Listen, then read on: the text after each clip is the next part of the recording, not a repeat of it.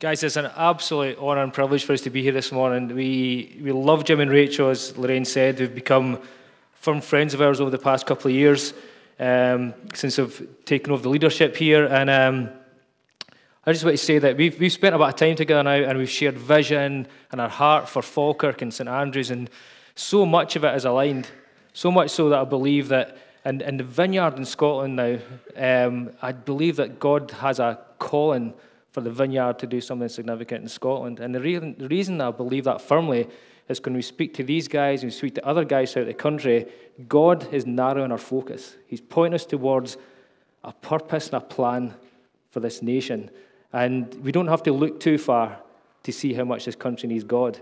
Um, but you know, if this country is going to fulfill its potential, um, it needs the church to step up and step in because the church is the only hope for the world. Did you know that?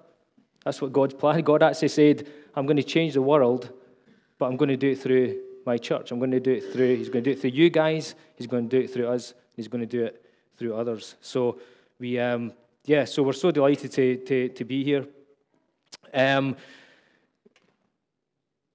interesting, we, we've actually been in the, the vineyard for, I don't know, 12, 13 years. Um, but we're doing a, we've been doing a series at our church on vineyard values the past sort of three months. Uh, and it's been interesting because it's caused Lorraine and I to do a lot of reflection about what it means for us to be part of this movement called Vineyard. And what we, uh, certainly for me, I reflected on a lot of things in my past and realized I had been affected by the vineyard long before I was in the vineyard you know, through worship, teaching. I actually, when we joined the Vineyard Church, or just before we joined it, um, at the Almond Vineyard in Edinburgh, I didn't even know that the Vineyard was a church movement. I, I, I thought it was like a record label. Uh, I just thought all these amazing songs and uh, CDs and things. Um, but you know, I really believe that um, what we have in this movement, and this isn't to demean or talk down any other denomination or movement because I love the Church of Jesus Christ. I love its diversity.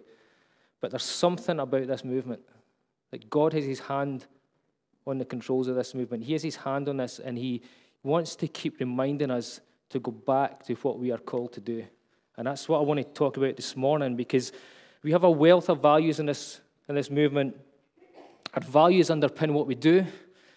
Our values, I guess, are like it's like a foundation in a building. You, you don't see a foundation, but the foundation actually um, it defines the shape of what the building is going to look like. It defines what the finished structure is going to be, and that's what our values do. They, they inform us and they, they, and they prioritize us into what is important. And one of our core values that I, I want to um, talk about this morning is one that we call remember the poor remember the poor. And um, I have found this particularly challenging. Um, as I've looked at this, God has challenged me, spoken to me, and actually revealed things to me as I've prepared this talk. And some of it has been quite difficult to receive because when it comes to this subject, it's revealed shortcomings and selfishness in my life that I don't want to think about, and I certainly don't want to admit to you this morning. But when you come into this subject of remember the poor, there's no hiding place. There's no hiding place. Um, and we'll come back to that in a minute. One of the questions we've got to ask when we, we, we look at this value of remember the poor, it's like, who, who are the poor? You know, it's like it's an easy phrase to make. Who are the, who are the poor? And today, we often look at um, poverty through the lens of economics or personal finance problems. That's, that's generally how it's portrayed in Western, Western society. But in the Word of God, the New Testament, the poor are generally seen as that, yes, you know, um, materially poor, but also when Jesus talks about the poor, and we see, we see this in the kind of people that he directed his attention towards. Jesus directed attention towards the poor in terms of those that are powerless in society, those who lack basic necessities to sustain their life, people without resources, people without a voice, those who lack social respect, and those who lack material goods. You know, so poverty can be quite a wide ranging thing. And one thing, I, my, my view in poverty is this that poverty is a disease of our society today. It's a disease. Poverty is a disease, and poverty is not what God plans for his creation, and it's not what God wants for his creation. That's a bit downbeat, isn't it? But there's good news because I believe that the remedies for all the ills in our society are found in the life and the teachings of Jesus. There is an answer, there is hope, and there's a direction that if the church of Jesus Christ gets in line with that purpose that Jesus set out, then we can see our nation, we can see this town, or St. Andrews a city. Is it technically a city? Yeah. Is it? Come on. We've, just, we've just declared St. Andrews a city. So start, start tweeting now. Start tweeting now.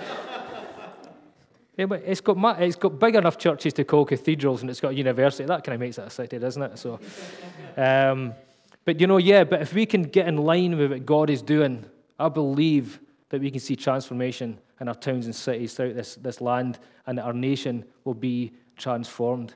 Now, you might think, Andrew, yeah, we've heard that before, it's pie in the sky. I'll tell you, if that is not our plan and purpose in Jesus, then what I do for a living is void and obsolete. I've got to believe that. I've got to believe that that is God's plan and purpose, and I seriously do. And you know, God, it would seem, has a special place in his heart for the poor. Poverty is mentioned either directly or indirectly more than 2,000 times in the Bible. 2,000 times. That makes me think that we have to take it seriously. We have to take it seriously. John Wimber, who is the, uh, the kind of founding father of the Vineyard movement, said this about the poor. He said, If we ever ignore the poor and needy, we're as good as dead as people. If we ever ignore the poor and needy, we're as good as dead as a people. Lorraine and I, uh, in the summer, we, we didn't get away for a, a holiday. My, we've got two daughters. My youngest daughter's getting married next year, so our holiday money, sadly, is going towards paying for some of her wedding. We, we, we do love her and are, are, in, no, are in no way um, upset about that. Um,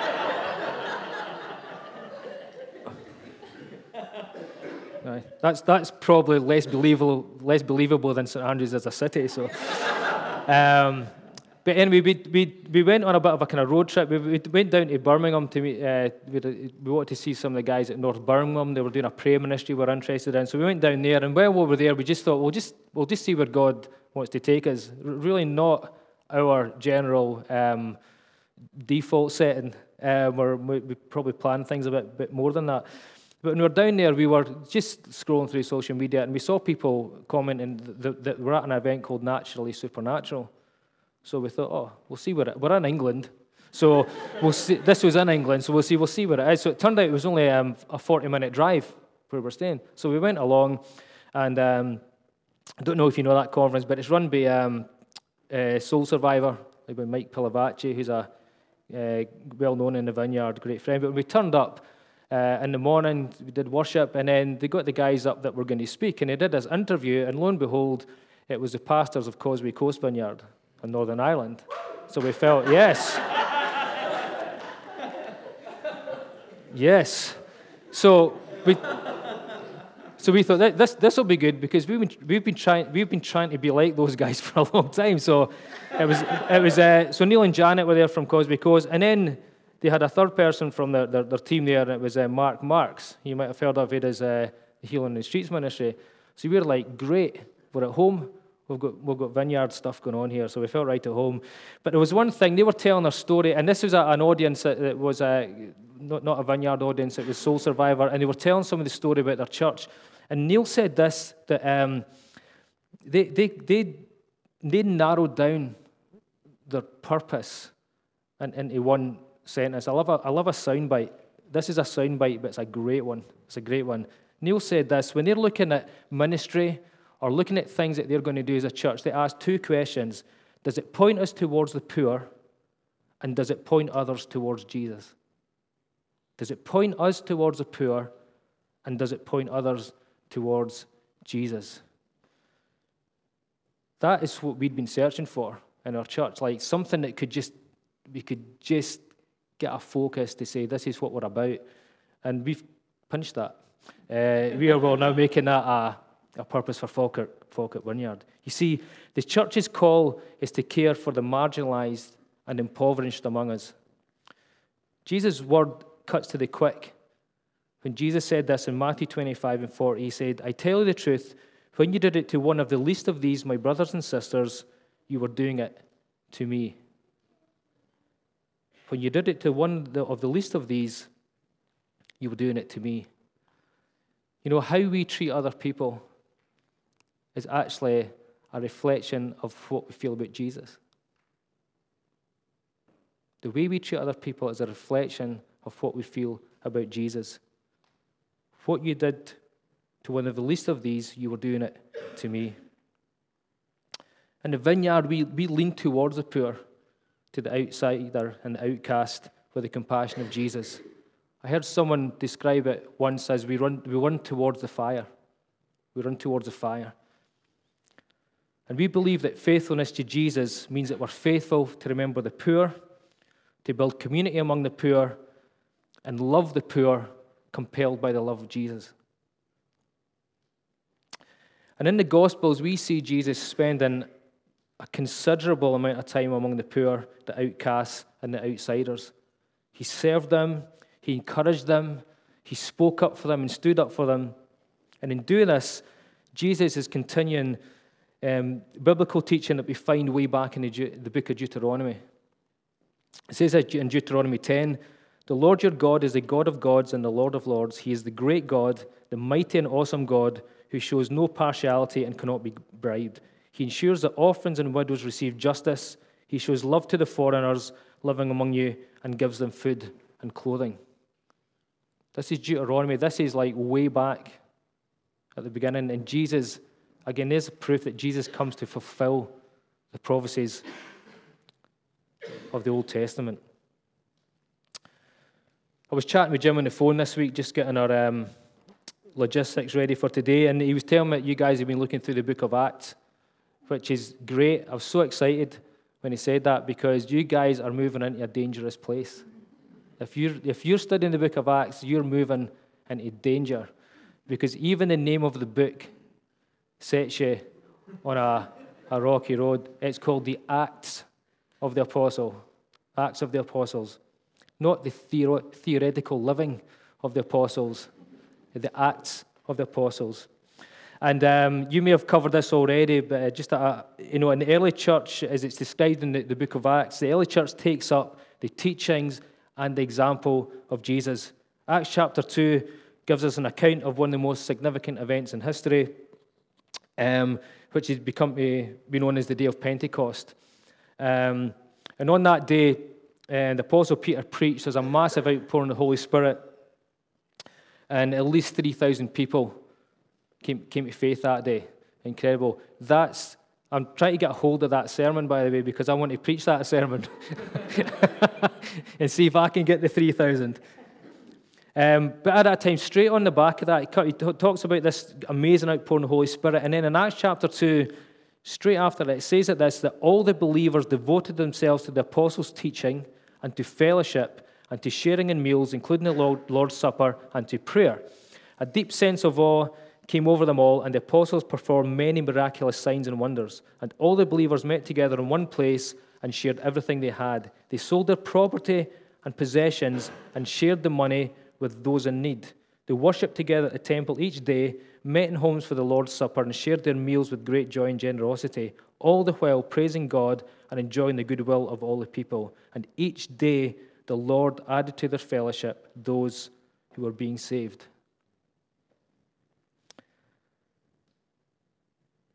We can do all the evangelical or evangelistic programs we like, but based on this model, which is the first model, that meeting the needs of the poor is the road to salvation.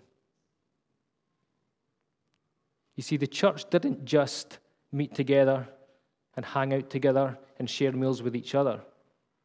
They went out, it was with the wider community. It actually goes on to say that they were known in the marketplace, i.e., their everyday life, for performing the signs and wonders of Jesus. And you know, this mandate And this model of what the church should be has never changed. It's never changed. The only time it's been adapted is when we've changed it, when the church changes it themselves. But this purpose and mandate from Jesus, demonstrated by the apostles, demonstrated by the early church, has never changed.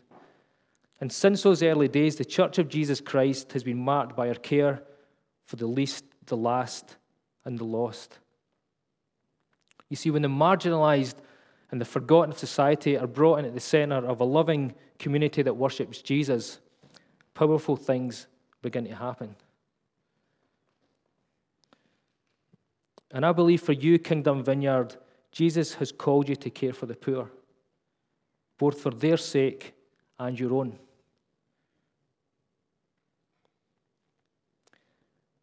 You might expect when we cover a subject like Remember the Poor, we can talk about how you serve your community of St. Andrews, and I know that you do that well. Okay, so don't, don't take any of this as a discouragement or a rebuke. You guys are doing a great job. I know that you have uh, your storehouse ministry, and that is helping a lot of people. But I know that you do so much more. And even hearing about your, your toys for Christmas and things, all this stuff is good. And that, what that means is that we are steering in the right direction. We are going down the right path. But I want to encourage you and honor you in this. That all of these things that you do as a church here in St. Andrews are really important. In fact, no, they're, they're more than important, they are absolutely critical. See, Jesus has set you apart to help others as your highest priority or one of your highest priorities. See, when we help others, it's an act of worship. And we would say that worship is our highest priority. So if we're helping the poor and the needs of others, when we go beyond ourselves, it's an act of worship towards Jesus. How do we know that? Because Jesus said, When you do, did this to the least of these, you did it to me.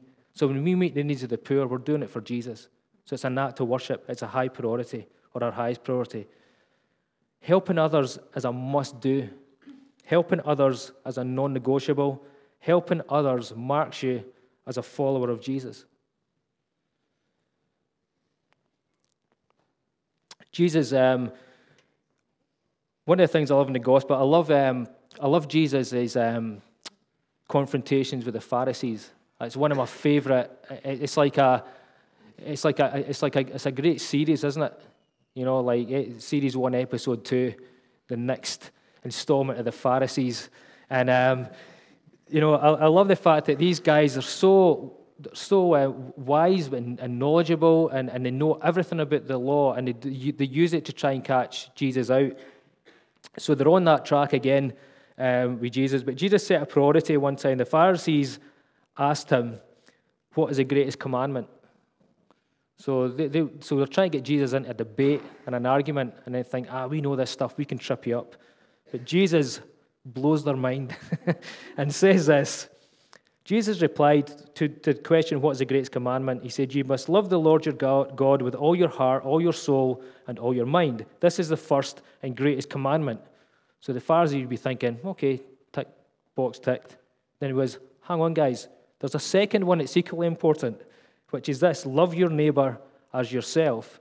The entire law and all the demands of the prophets are based on these two commandments. Now, we've not got time to go into what the entire law and the demands of the prophet is. But basically, Jesus is saying every, everything that God has ever given us, everything that He's ever instructed us, can be based on these two commandments to love the Lord your God with all your heart, and to love your neighbor as yourself. And with these words, Jesus declared the purpose for those who say they follow him.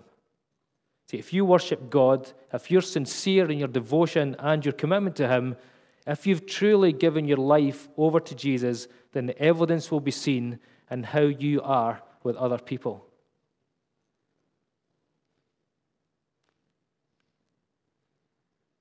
Did that sink in there?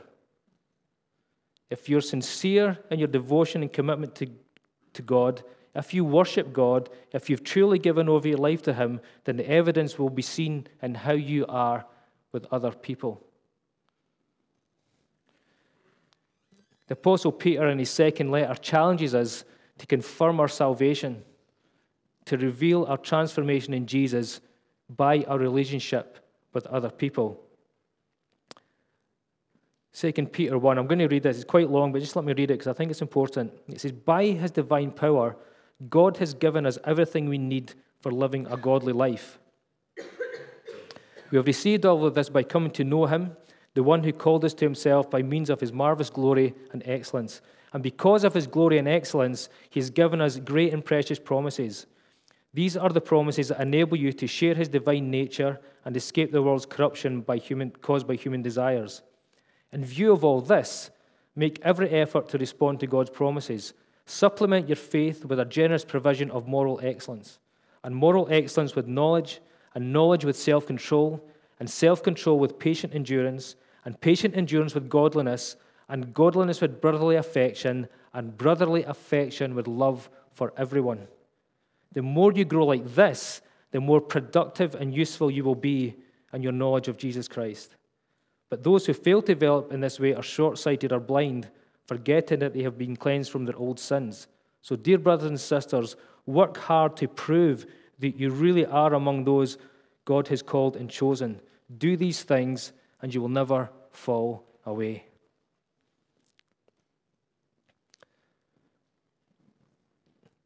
That list of lifestyle, I guess we could call it,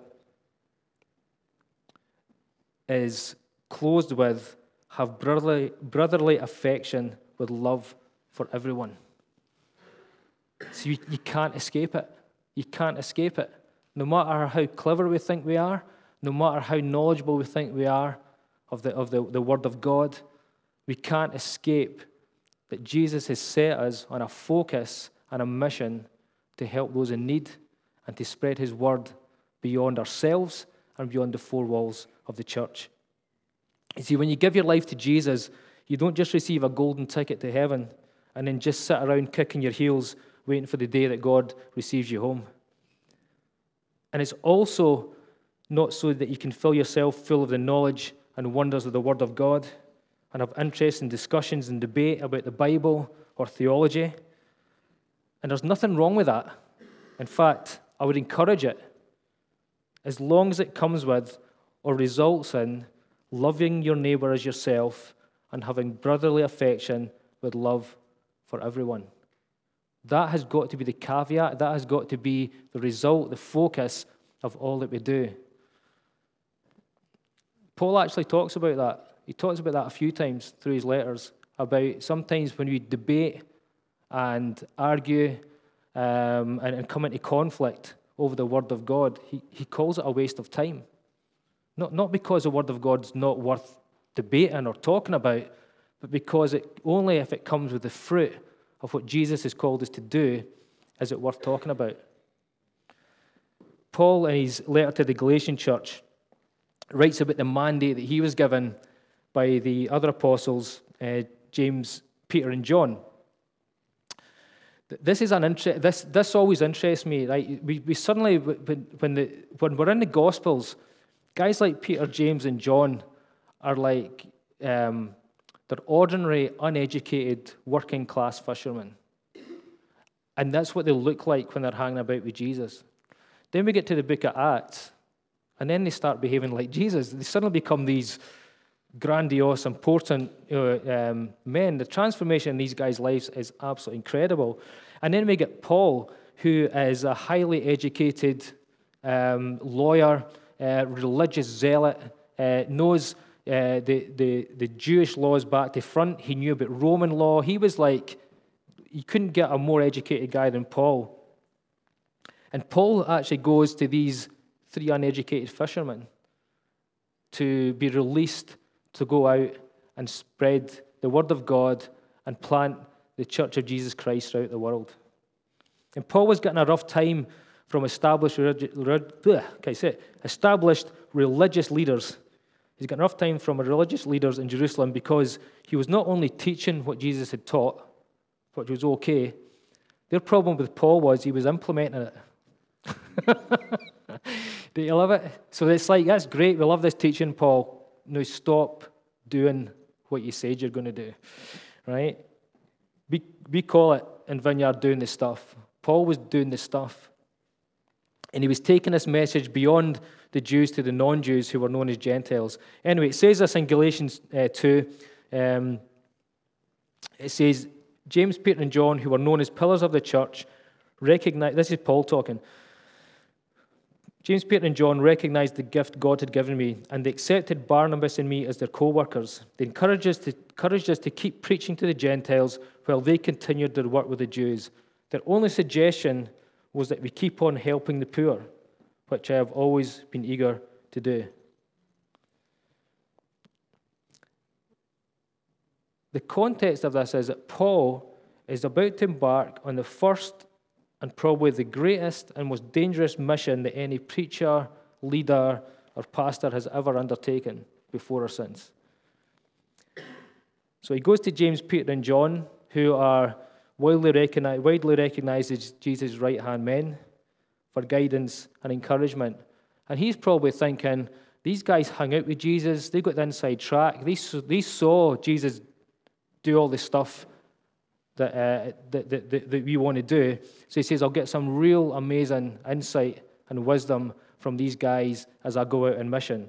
And he says, the only suggestion they offered was keep on helping the poor. We just need to pause and just let that sink in for a minute. Paul, about to set on the greatest mission ever attempted, and the only suggestion he was offered was keep on helping the poor. James, Peter, and John knew that had to be the focus because that was the focus of Jesus. It's interesting how, when we, we read all Paul's writings and all his instructions about church leadership or organization and structure, we quite often fail to see that the purpose behind all of Paul's teaching was to equip God's people to serve others, to encourage and build up and spread the good news about Jesus. That's why he was putting structures in place. And yet, quite often, we get hung up on that and forget that's actually a means to an end. That he, but his objective was to help the poor. Even in, um, when he talks about the amazing giftings, so about apostles and evangelists, prophets, pastors, and teachers, he says this in Ephesians 4 These are the gifts Christ gave to the church the apostles, the prophets, the evangelists, the pastors, the teachers. Their responsibility is to equip God's people to do his work and build up the church, the body of Christ. You see, these um, positions weren't designed for merit, right, or to, to raise someone's profile. They were there to equip others to do the work of Jesus. Everything that Paul wrote, everything that we read about the apostles doing in Acts, everything we read about Jesus doing is should be viewed through the lens of helping others, loving your neighbor as yourself, showing brotherly affection and love towards everyone. And the apostle Peter, apostles Peter, James, and John called out God's purpose for Paul. That's what they did when Paul went to them. And where did they get this uh, idea to give Paul a mandate to help the poor? How are we doing for time? okay? Two minutes. Because I love this, because I think this is where they got the idea from. This is what they saw. Okay, we've got in Luke 4, we see Jesus. He goes into the, the wilderness to be tempted for um, 40 days. And just before he goes, Luke records this in Luke 4, verse 1 Jesus, full of the Holy Spirit, returned from Jordan and was led by the Spirit to the wilderness or in the wilderness. Full of the Holy Spirit. 40 days later, Jesus returns home. says this in Luke 4 and 14. Jesus returned to Galilee filled with the Holy Spirit.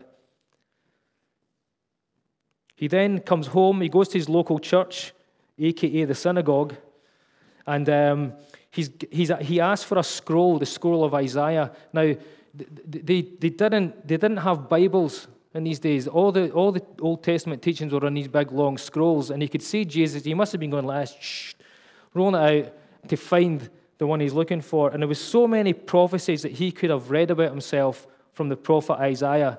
Some, some that would have um, he would have had a good time with the Pharisees about as well. But the one he chose was this. He said this, Luke 4 and 17. The scroll of Isaiah the prophet was handed to him. And he unrolled the scroll and found the place where this was written The Spirit of the Lord is upon me, for he's anointed me to bring good news to the poor. He sent me to proclaim that captives will be released, that the blind will see, that the oppressed will be set free, and that the time of the Lord's favor has come. He rolled up the scroll, handed it back to the attendant, and sat down. All eyes in the synagogue looked at him intently. Then he began to speak to them The scripture you've just heard has been fulfilled this very day. This is Jesus declaring his mandate from God, from the Father. This is Jesus saying, This is what I've come to do.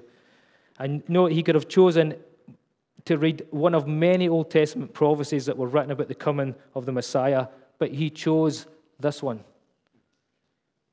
And I've come to the conclusion that Jesus chose to reveal the fulfillment of this prophecy in particular to show that the kingdom of God was being revealed through power, not words. You see, it's easier to talk well than to perform well. It's easier to talk well than to perform well. Jesus, this is Jesus announcing his purpose. But he announced it, declaring that the Spirit of God was upon him. And he knew that without the presence of God filling him in every way, he would not fulfill what had been prophesied.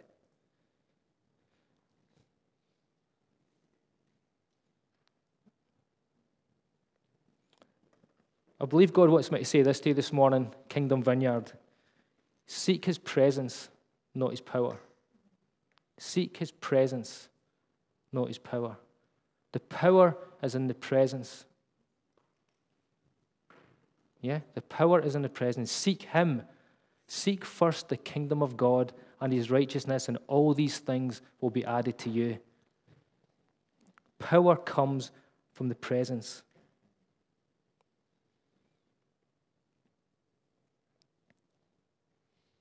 Do you want to find and fulfill your God given and God anointed purpose?